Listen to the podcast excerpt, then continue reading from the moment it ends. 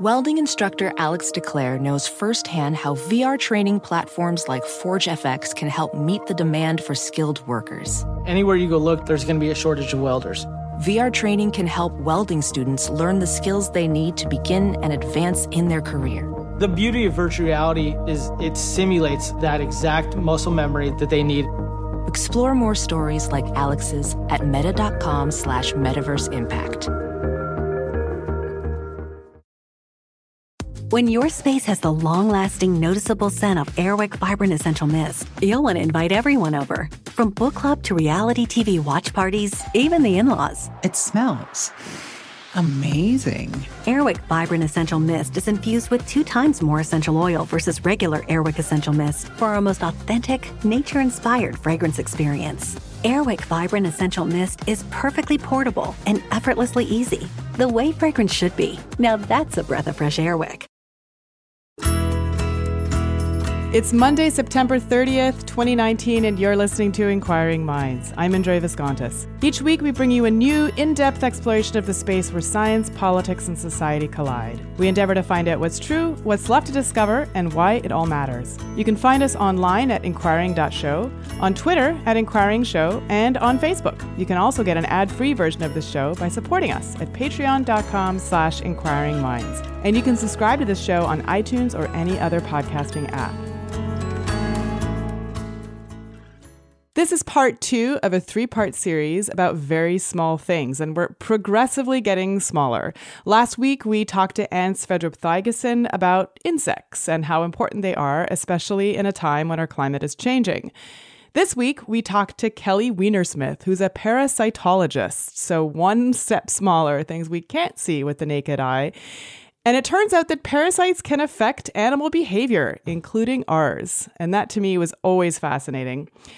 Kelly and her partner, Zach Weinersmith, wrote a book called Soonish 10 Emerging Technologies That'll Improve and or Ruin Everything, and it recently came out in paperback. So I wanted to take this opportunity to talk to her just a tiny bit about the book, but mainly about her research and about how amazing it is that things we can't even see can come into our brains and affect our behavior. Although, fair warning, we'll mostly be talking about non human animals. Kelly Weinersmith, welcome to Inquiring Minds. Thank you so much for having me on the show. I'm excited to be here. So, I'm really excited to talk to you as well uh, because I've been thinking a lot about parasites. Uh, I recently hosted one uh, in my belly, uh, and now she's on the outside.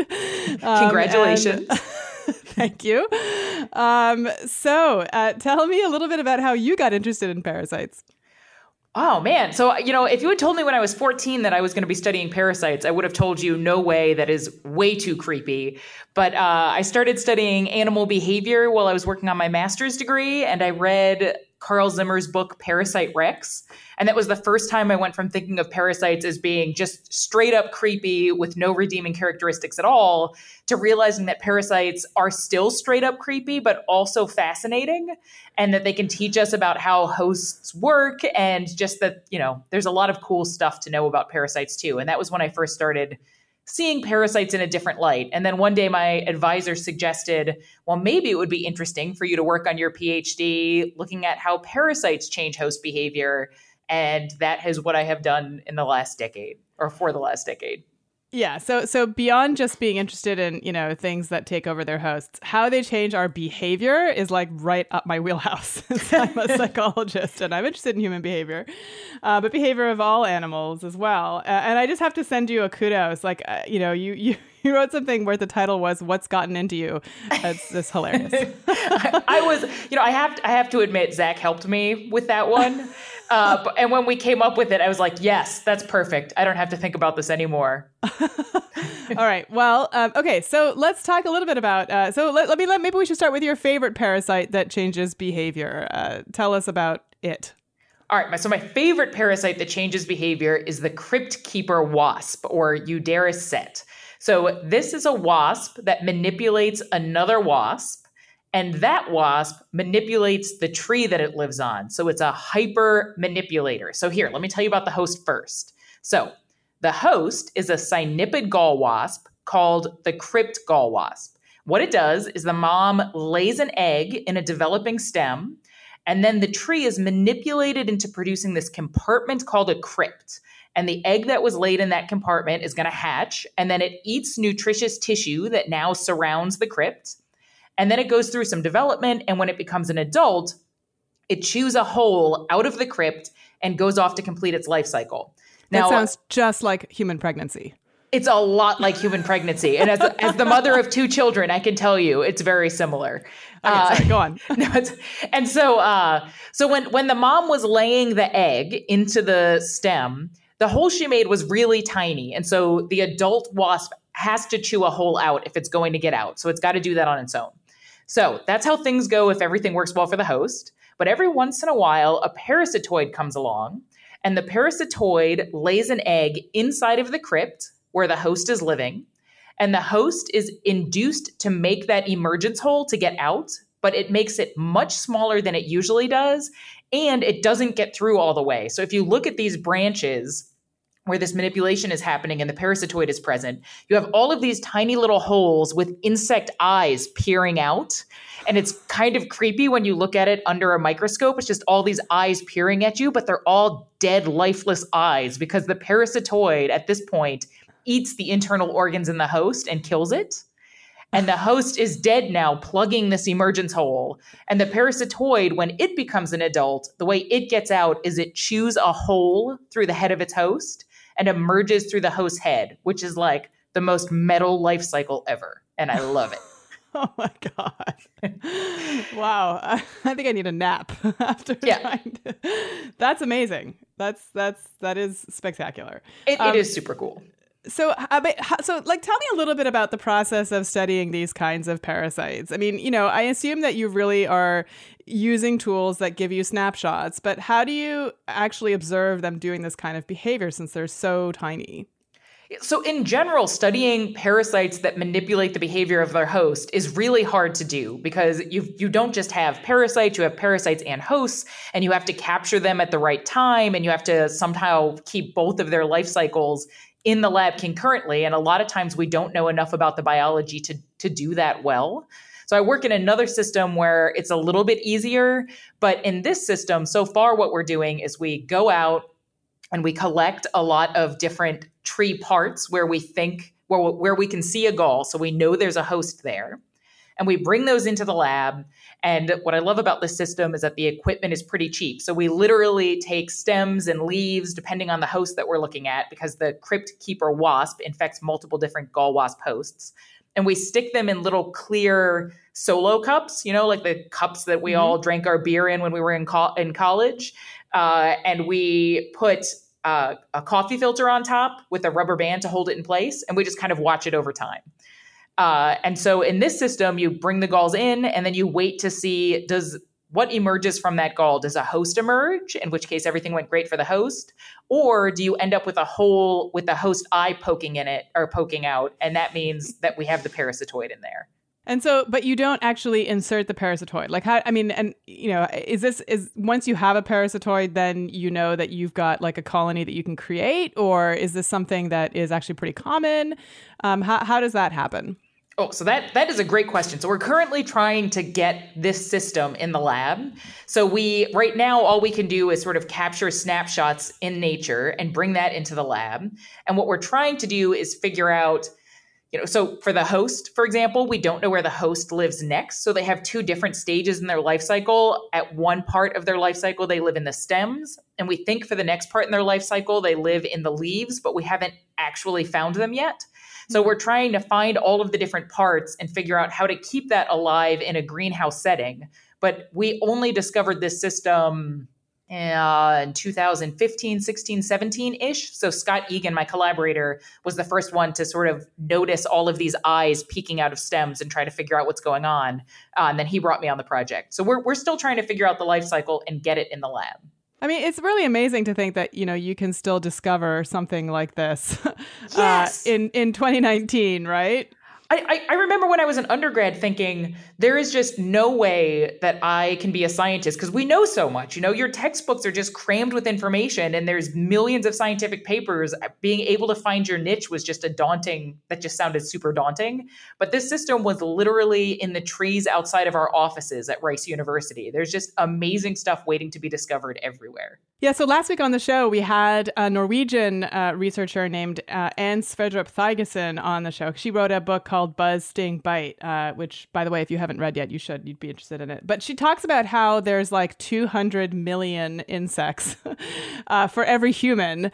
Uh, and when, when you put it that way, it does seem like there is an immense amount of these tiny beings uh, around to study. And of course, there's so much diversity. One, one comment that she made was that it's actually common common to be rare in the insect world. Um, is that true of the parasite world too? Well, so parasites probably make up something like 40 to 60% of metazoan biodiversity. So there's maybe more parasites than there are hosts.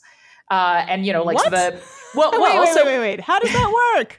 Well, so okay, so so you know, you as a human, you you know that you can you can be infected by lots of things. You can get the flu and the cold, but but you know, think let's just think about you know metazoan parasites. There are hookworms that live in our guts. There are uh, schistosomes that live in so you know the veins of folks in Africa who are infected. There are other trematodes that live in our livers. So you know, we are one species with a lot of different parasites that live in us. The host that I talked about that is manipulated by the crypt keeper wasp, if you keep those in the lab, you also get something like 10 other parasitoid species emerging from those crypts also. Wow. So you know, each of the host each host has a lot of different kinds of parasites and there's some overlap between multiple host species, you know, cows and humans harbor some of the same trematode species, but we do think that there might be more parasites on this planet uh, in terms of metazoans and stuff than there are free living hosts. And so, you know, if you think about how many people are studying parasites relative to free living animals, there's definitely far fewer of us parasitologists. So there's a lot left to discover and figure out for sure. Yeah, so I mean that that kind of brings up the the point of like you know I guess I think of a parasite as as you know ultimately harming the host, right? So mm-hmm. is that is that a wrong-headed view? Because if we have so many parasites that are living in us, why don't we die from parasititis? well, you know, well, I mean, commonly. so part of part of that is because we're just lucky to live in the United States right now. Plenty of people died from parasites, you know, in, in our evolutionary past. Uh, but you know, so so partly it's we we now live in these more hygienic environments, and so we encounter fewer parasites. Part of it is because you know, for a lot of these parasites, it's not in their best interest either for us to be dying. Mm-hmm. So a lot of them, for example, live in our gut, and as we you know go around defecating, that's how they pass their eggs. And so if we die, they lose the ability to spread their eggs around the environment. And so a lot of them just take you know they're small they take just some nutrients some calories some energy but not so much that we're totally debilitated or we die. And so you know there's just variability in how bad some of these parasites are for us whether we even notice we're infected with them or not. And then again we you know our, our environments right now control them uh, quite a bit by just you know hand washing and sanitation and stuff yeah, so you know, uh, going past the joke of you know your children being parasites, um, one thing that I have learned a lot from my children is that uh, they can be hosts of parasites that I never oh, knew existed. Right? So many parasites. yeah, so like uh, you know, just to trigger warning for our audience, what I'm about to say is pretty gross. Um, so I recently got a you know the the the dreaded letter from preschool. Uh, oh no. Where, you know, uh, they describe the the the infection uh, or you know a parasite that has in, has been known to infect one of the other children. And of course, they don't don't tell you who who, uh, which mm-hmm. is totally ethical. Yep. Um, but they describe this parasite that l- like literally, Kelly. Let me tell you what it does. I'm sure you already know about this, but like in the middle of the night, it like crawls out of the anus of the child uh, and causes extreme itching. Like, but Pinworms. only at night. so gross. Well, and you know why it causes the itching? No. Okay, so so that is a mommy pinworm. She's she crawls out uh, onto the anus at night and she lays her eggs and then she makes I, I, think she lays something else that causes extreme itching and then our children who don't quite have you know the sanitary practices that we do yet they reach their hands into their underwear and they scratch and they get those little eggs underneath their nails and then later they stick their thumb in their mouth and they get reinfected or they go and they touch our counters and then you get infected. And that's you know i think preschools have some like crazy high prevalence of pinworms. And you know not everybody is so itchy that you immediately know you have it so there might be kids in that classroom right now who have it and they just haven't realized it yet because kids are scratching their butts all the time anyway. Uh, well, thank you. Now I will not be sleeping tonight. Um, but I will say our preschool director totally contradicted you. She's like, "Oh, you'll know. They'll wake you up with an itchy bum." And I was like, "Okay, great. My my son hasn't done that yet." Well, but, maybe, maybe they will. I don't know. Yeah, I mean, you def- I def- definitely have seen like dogs who have pinworms, you know, doing the butt shuffle on the grass, like clearly trying to scratch their own butts, right? That's what we're talking about. Same thing, right?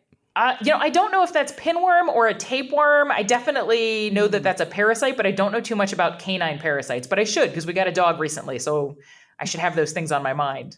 Yeah, maybe he's like a, just a living lab for you. Discover new parasites. Ooh, I'm not going to tell my daughter that that uh, that that's what I'm doing to her dog. Support for today's show comes from Mova Globes. Mova Globes turn all on their own with or without a base in any setting with ambient lighting. No batteries are needed and no sloppy cords to detract from your enjoyment. Instead, hidden magnets provide the movement. With over 40 different designs, including world maps, outer space, and famous artworks, there's something for everyone.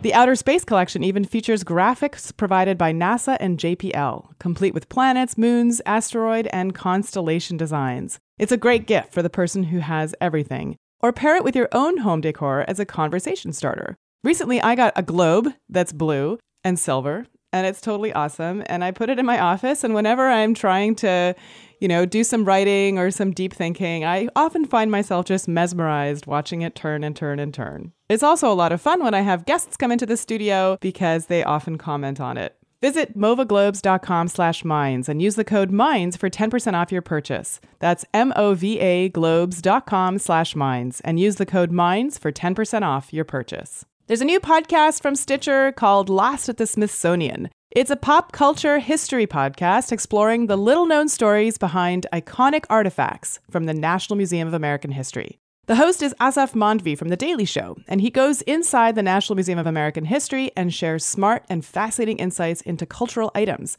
like Fonzie's leather jacket and Dorothy's ruby slippers. Along with National Museum of American History curators and celebs, Aasif traces just how these special objects came to define our culture.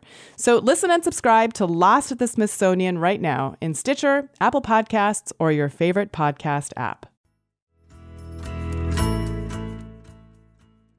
All right, so let's let's move back a little bit to talk about behavior. So uh, I love your your example uh, of the wasp. Uh, are there parasites that we know of? And I the only one I can think of is the Toxoplasma gondii uh, that that uh, can influence human behavior.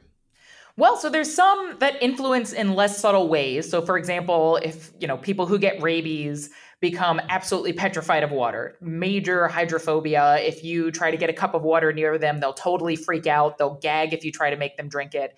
And I don't think they tend to get super aggressive and bitey the way dogs do. Uh, but that changes behavior. But that's more of a like, when you are infected, you know that you are infected, and it's a major personality change. And I feel like, you know, obviously that's interesting, you know, diagnostically, but from the perspective of like just being freaked out because it's scary to think of your behavior being controlled by something and you don't know it. We, we don't know of that many parasites that do that. So Toxoplasma gondii uh, seems to do that. Should I explain that parasite? Sure. I mean, I love hearing about it, and I'd love I'd love to hear your version of, of, of what's going on. Okay, so uh, Toxoplasma gondii is a protozoan parasite that lives. It's it lives in the guts of cats. That's the definitive host. That's where it reproduces sexually. And after it reproduces, it makes something like an egg, but it's called an oocyst. Uh, and that gets defecated by the cat into things like your garden. And when an animal like you or I, or a rat, or a bird, or a mouse accidentally consume the oocyst, it lives inside of us, and then it forms a semi-dormant stage that can live in uh, or our muscles, and it can live in our brain. And that's the same for rats and for mice. And when it's in rats, it seems to make them go from being afraid of the smell of cat urine to being attracted to the smell of cat urine. So if you look at rat brains before they're infected, if you expose them to the smell of cat urine, the part of their brain that's associated with fear lights up. Whereas afterwards, the part of their brain that's associated with like sexual arousal seems to be activated. So they go from being like, ah, to being like, oh, and they they spend more time around the smell of cat urine. And so this has been called fatal feline attraction by Joanne Webster and the other folks who have studied this. And uh, so, so we have this really great story about how this parasite almost certainly gets the rats eaten by cats because now they're hanging out in these areas where there's predators. But even though this is one of the most popular examples of behavioral manipulation of a host by a parasite, this is one of the systems where we really can't show that rats that are infected by the parasite are, in fact, more likely to get eaten by a cat than are uninfected rats. Hmm. And, and it's most of the problem is is ethical so the closer you get to an animal being human and rats are you know mammals and we we think that they're cute and cuddly or some of us do uh, you you can't get permission nor would you probably want to get permission to infect rats and then release cats and see you know watch the the slaughter ensue and so we haven't actually shown that this behavior gets rats eaten by cats more often it seems like it probably does huh. but we haven't shown that yet um, and I don't know when we will, if ever. Yeah, it's really interesting because I actually lecture about this when I, you know, I, I, I teach biological psychology and I talk about the amygdala, which is the sen- the fear center, or you know, uh, one of the ways in which fear can modulate our memories and I talk about how it's affected in, in these these rats and and I've always said that you know it makes them docile and therefore easier to be eaten but um, I guess I'll have to change my lecture I didn't realize that we hadn't actually proven that I, as far as as I've seen, and I'm pretty sure that if that paper comes out, that will immediately get a ton of press. And, but mm-hmm. yeah, no, I, I do not think we've huh. done that. And it, it is, you know, I've talked to a couple people and they've who study it, and they're like, yeah, you know, I yes, I would like to know the answer to that experiment, but I would never feel comfortable doing it. Yeah, I get so, that. Yeah. Uh, and so I, I, do know some people are trying to do some studies looking at rats in nature. And so you can figure out if a rat is infected by seeing if it has antibodies to Toxoplasma gondii. Mm-hmm. And if it has antibodies, then you know that parasite is living in its body. And then maybe you could track these populations over time and try to figure out which rats are eaten by predatory cats and which ones aren't, and try to track their behavior and maybe put cat urine out in some areas. And anyway, some people are trying to see if you can do natural experiments just observing what happens to sort of get a handle on it. But anyways, as far as I know, that has not been done yet. But we do know that there, or at least there have been some studies of human behavioral changes uh, related to infection by this parasite. Yes. And so uh, Jaroslav Flegr is a Czech scientist who was uh, kind of wondering about his own behavior. The, the way that I've heard this story is that he thought to himself, you know, I have weird responses to things. I wonder if I'm infected by a parasite or I wonder if a parasite is to some extent controlling my behavior. And he looked to see if he was infected by Toxoplasma gondii, and indeed he was. And this seems to have set him off on a path of really being interested in seeing if people who are infected by this parasite, on average, act different than people who are not infected by this parasite.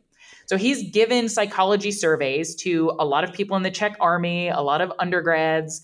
And then after they do the survey, he draws some blood and looks for antibodies, like I talked about, uh, which you can do with the rats too. And then he looks for correlations between infection status and responses on those psychology tests. And so he has found things like uh, women who are infected are more warm and caring, and men who are infected are less likely to follow the rules and they get more jealous. Uh, and so he, he has found some correlations with personality traits. Folks have also found that when individuals are infected, their responses are just a little bit slower. So people who are infected are like, I think it's 2.65 times more likely to get in a car accident than someone who's uninfected. And that's not because they're all over the road driving crazy. It's just it, because you know you have those moments where you have to make a split second decision. And the people who are infected just make that decision a little bit more slowly and are more likely to get into that car accident. And so yeah, there's there's some like personality scores, but but one of the problems with these studies, uh, and, and, you know I, am sure the researchers would would admit this as a problem too, is that it's hard to know if the behavior caused someone to get infected or if the parasite is changing the behavior. So for example, maybe men who are less likely to follow the rules are also more likely to not cook their meat through all the way and get infected by the parasite that way. So we can get infected if we accidentally ingest the oocysts in the environment. Maybe a cat pooped in your garden, but we can also get infected if, for example, uh, a cow is infected, the parasite is living in the cow's muscle, and we don't cook it through all the way. Then we can get infected by the parasite that way. There's actually a lot of different ways. Let me let me ask though: Are cat owners more likely to be infected than non-cat owners?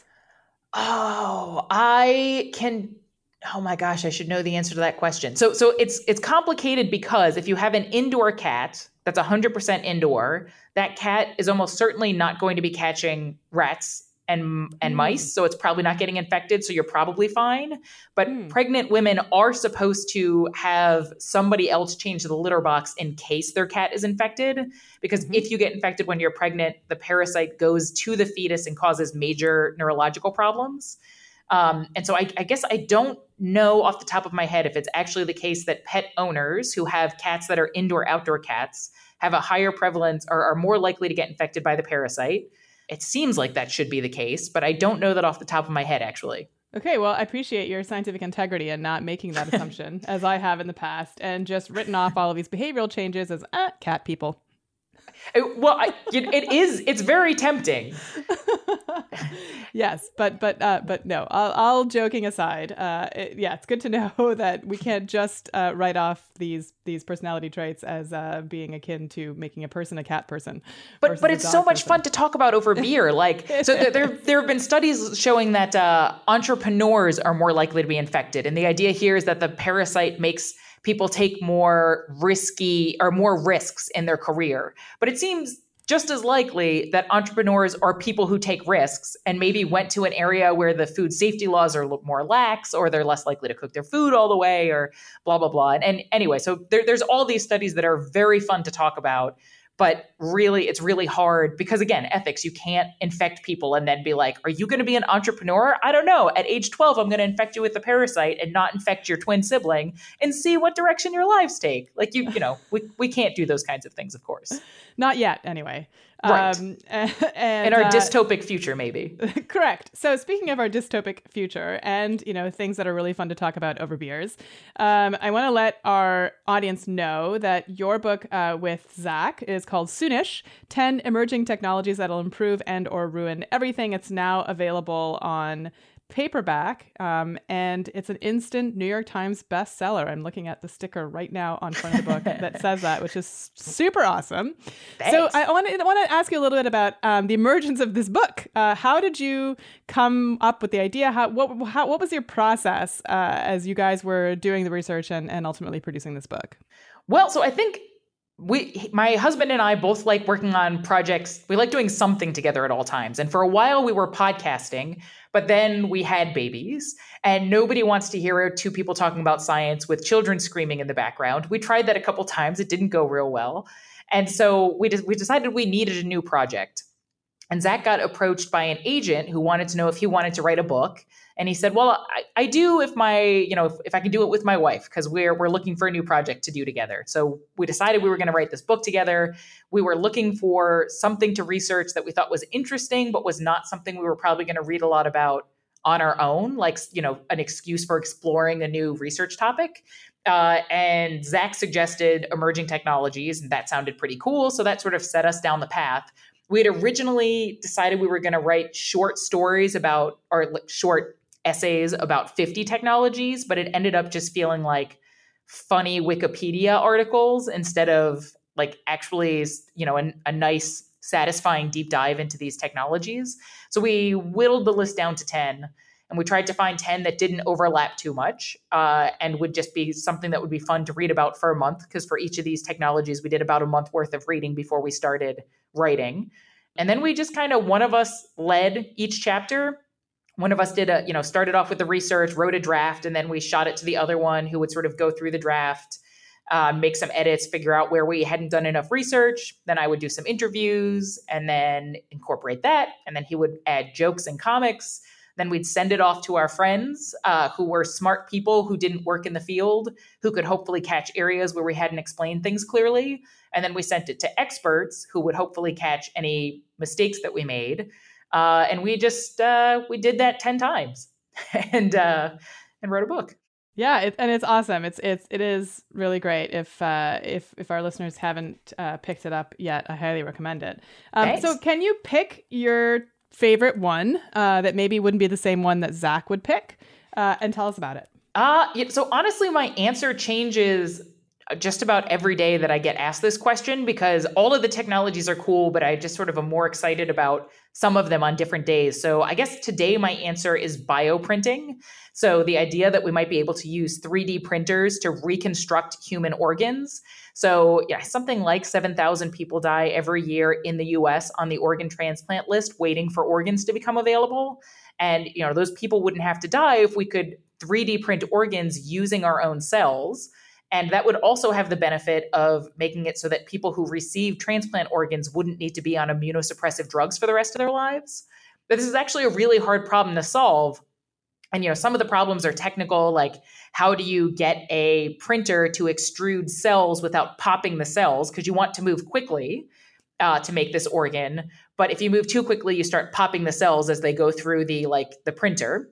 Uh, or, you know, maybe you make a structure and you put the cells on top of it. But then one of the more biological problems is that you need to have vasculature that's a couple millimeters away from every cell in the organ so that those cells can get nutrients and get rid of their waste. So, right now, just trying to 3D print vasculature, which branches and becomes very, very tiny and very, very thin, is one of the bigger problems that needs to get solved. And it's just a really fascinating problem. How do you 3D print vasculature? Yeah, and and I agree with you that you know if we were able to solve this problem, I mean I know that a lot of people are, kind of working on this from different directions, mm-hmm. um, but it, but it is a really uh, you know useful thing to have to be able to do. Like taking this, let, let's say beyond people who need transplants, let's let's move a little bit further into the future. Um, what do you see as kind of the outcomes? Like let's say now we can 3D print, bioprint organs. Like, are we gonna kind of refresh our livers after a couple rough binges, or you know, what do you think? Do you think that that's something that would happen in the future with some regularity, or do you think this will always be reserved for people who are at death's door? Well, so I think. Uh...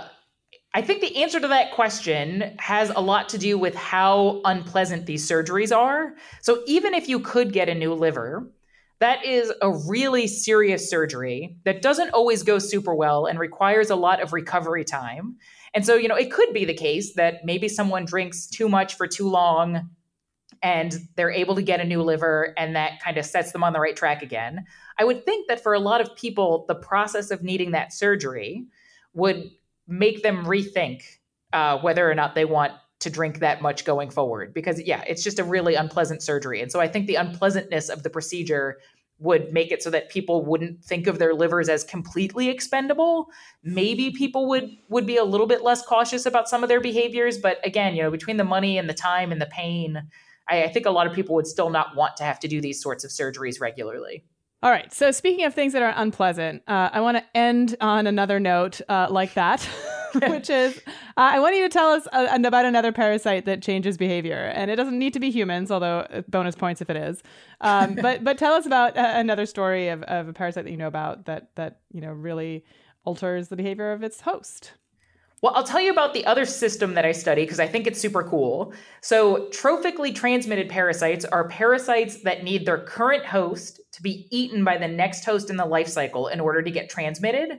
So, there's a fair number of parasites that have that strategy that seem to be able to manipulate their host in ways that get that parasite eaten, or sorry, get that host eaten by the next host in the life cycle. So Toxoplasma gondii had, you know, at one stage in its life cycle is trophically transmitted. The rat needs to be eaten by a cat. Uh, but I study a fish that needs to be eaten by a predatory bird so that its trematode parasites can get from one host to another. So these fish, they're swimming around, and even when they're, you know, they very recently hatched, there are all of these parasites swimming around in the water. These are trematodes called Euhaplorchus californiensis. And the parasite is able to burrow through the fish's skin and follow nerves up to the brain and then form cysts that sit on top of the brain, not in the brain, but on top. And by the time these fish are adults, they can have something like 1,000 to 8,000 of the parasites on their brain.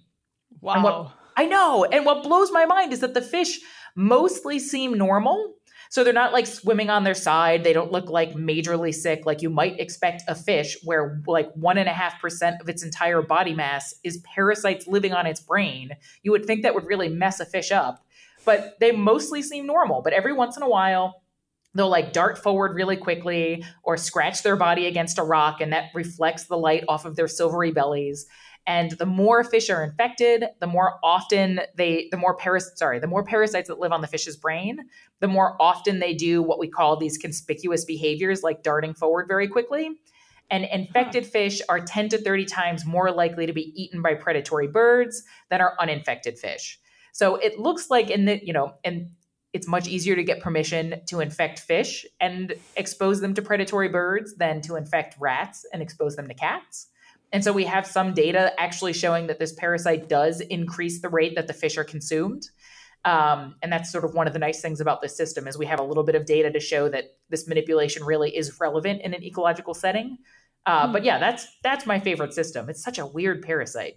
Yeah, I mean, is there any evidence that that parasite gives any benefit to the the fish? And if not, why is it that those, you know, is it is it like why don't those fish then become extinct. You know what I mean? Like, given just the sheer magnitude, the number of parasites involved, it seems like they should just decimate an entire population.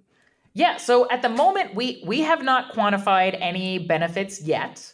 Uh, that is on our mind. The mm-hmm. fish, a lot of these fish, by the you know, it takes a long time to get a thousand or eight thousand parasites on the brain, and so it's possible that on average, most of these fish are having a chance to breed before they get eaten by predatory birds. Mm-hmm. And the fish live something like a year and a half. So if they get one chance to breed, that's probably all the chances they were going to get to breed anyway. And this parasite might just be directing, you know, the fish's biomass to predatory birds as opposed to, you know, maybe the crabs that would eat the dead bodies uh, in this system. So it might be moving energy from the aquatic environment to the terrestrial environment, but not impacting the fitness of the fish. You know, dying is is bad, but from an evolutionary perspective, if you die after you're done breeding, uh, you know, evolution doesn't care anymore. Yep, doesn't uh, matter. Right, doesn't matter. Uh, so you know, these fish might get a chance to breed. There, there are. There is some evidence in humans that having some parasites is important for fine tuning the way our immune system works. This is mm-hmm. called the hygiene hypothesis. So in mm-hmm. that case, you know, maybe our bodies are compensating for getting infected by using the parasites as, you know, sort of information or a cue to help our immune system do the right thing. And in the absence of parasites, it seems like our immune systems for some people, not all people, but for some people it seems like when you have no parasites, our immune systems go after ourselves instead. And this is why we have some autoimmune diseases and allergies to weird things um, I don't think we have all of the details of that hypothesis figured out yet, but there's some pretty strong data that as communities increase uh, their hygienic practices and parasites become less and less common, things like irritable bowel uh, and other autoimmune diseases increase in frequency. So parasites might be good for us in some way. It's not because the parasites want to help us, but it's because our bodies have sort of adapted to the presence of parasites. And when you lose something that you know used to be there all the time before it seems like maybe that throws us off a bit. Yeah i mean I, have heard that a lot obviously as a as a mother of two young children uh, but i'm still going to teach him to wash his hands because pinworms so yeah, yeah, no, you want to avoid pinworms for sure. Yeah, I'm so torn. Everyone, I, like you know, I I want my kids to be around soil bacteria because it's not just helminths. It's supposed to be like bacteria in the soil that are good for tuning your immune system. But I also just do not want pinworms, so yeah. they wash their hands. All right. Well, Kelly Weinersmith, say thank you so much for being on Inquiring Minds. Please give our best regards to Zach and congratulations on the success of Soonish. Thank you so much, and thanks for having me on the show. I had a lot of fun. So that's it for another episode. That was part two of our three part series on little things. Next week, we get even smaller into the quantum world, and we talk to Caltech physicist Sean Carroll about quantum mechanics and amazingly, how little physicists actually know. I want to thank you for joining us for this installment of Inquiring Minds, and we'd also like to thank our supporters on our new Patreon campaign, especially David Noel, Charles Blyle, Clark Lindgren, Michael Galgul, Stefan Meyer Awald, Kyle Rahala, Joel, Jonathan Worsley, Yushi Lin, Eric Clark, Jordan Millar, Herring Chang, and Sean Johnson. And if you hear some background noise in this episode, my apologies. There is major construction going on just on the other side of the wall of my studio. You can visit our website at inquiring.show and you can support us at patreon.com slash inquiringminds and get an ad-free version of this show. Find us on Twitter at Inquiring Show and Facebook, and you can send us comments, feedback, future guest ideas, or anything else you'd like to contact at inquiring.show. We're also looking for someone to help us with our social media, so if that person is you, please reach out to us at contact at inquiring.show. Inquiring Minds is produced by Adam Isaac. Our music is provided by award winning producer Rian Sheehan, and I'm your host, Indre Viskontas. I'll see you next week.